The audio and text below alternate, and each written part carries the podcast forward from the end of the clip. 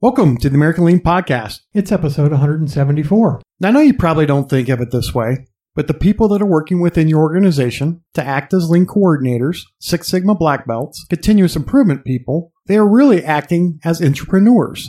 They're trying to make change within an organization that has established rules, processes, etc. What I would like to talk about in this podcast are four steps for supporting your lean entrepreneurs. We'll get into that topic right after the introduction. Welcome to the American Lean Podcast, where we cover five topics in five days in about five minutes. The only place in the world where you can get daily lean coaching. Your host is Tom Reed, and he shares his 30 years of experience and covers leadership, culture, entrepreneurship, lean methodologies, Industry 4.0, and interviews special guests on their lean journey. We're glad you're here, so let's go.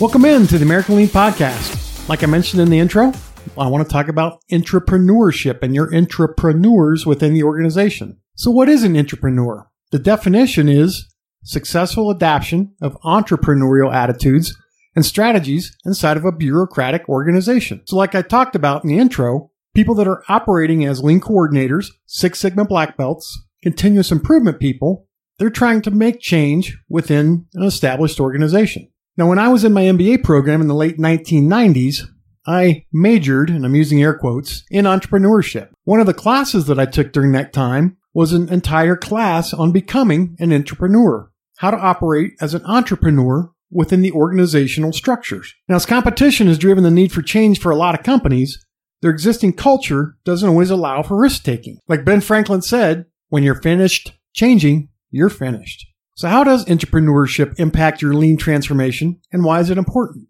Like I mentioned, the individuals that you select to lead the organization as lean coordinators or Six Sigma black belts are truly entrepreneurs. Maybe they haven't been tasked with developing a new specific product, but they have been tasked with bringing about change within an organizational structure. They have been asked to coach and drive improvements on how work and processes get accomplished. They also have to bring about creative solutions to problems within an established company, which sounds a lot to me like entrepreneurship. So I want to provide four guidelines that your organization should consider when developing the infrastructure to support these entrepreneurs. So guideline number one, provide a time frame for participation. It is important for your employees that are engaged in leading change that they are engaged in that activity for a defined period of time. It is useful to have them as part of the overall lean governance team and that the membership of that team is set for a period of time, say a year or so, before they have the opportunity to move on to other activities within the business. Guideline number two is to have clearly defined goals for the business. The freedom given to entrepreneur change agents is in how to approach the work, not necessarily the goals that the company is trying to meet. Establish the KPIs that the business is focused upon improving, deploy your entrepreneurs, and get out of the way. At the same time, it's important to have a monthly check-in or some sort of activity on a regular basis so that they can still feel part of the larger team. Guideline number three, choose wisely and provide training. The employees that you have chosen to be your entrepreneurial change agents will be given a large amount of autonomy and freedom.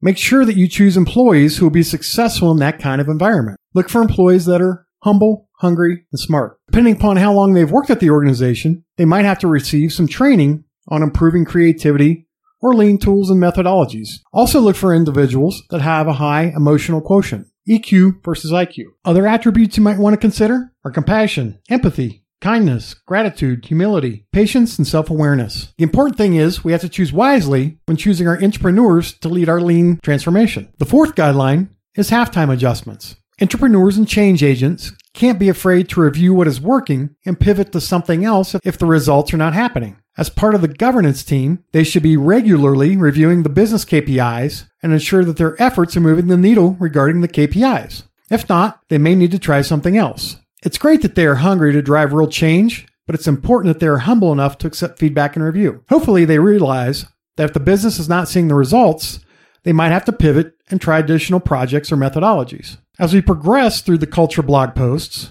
I'll talk more about entrepreneurship and its impact to the business bottom line. So I hope you enjoyed our time today. And remember, consuming information is great, but I want you to take this information to make yourself and your company a little bit better today. This podcast is for you. So if there are topics you'd like me to cover, or if you'd like to share your company's lean journey, please contact me at tom at americanlean.com. lean.com. Until tomorrow, have a great one. Thank you for joining us today. As always, we're honored to serve you, and we hope that you and your company are getting a little bit better every day. Please subscribe, rate, and review this podcast and share it with others in the lean and business community. If you'd like to turbocharge your lean efforts, please visit us at AmericanLean.com.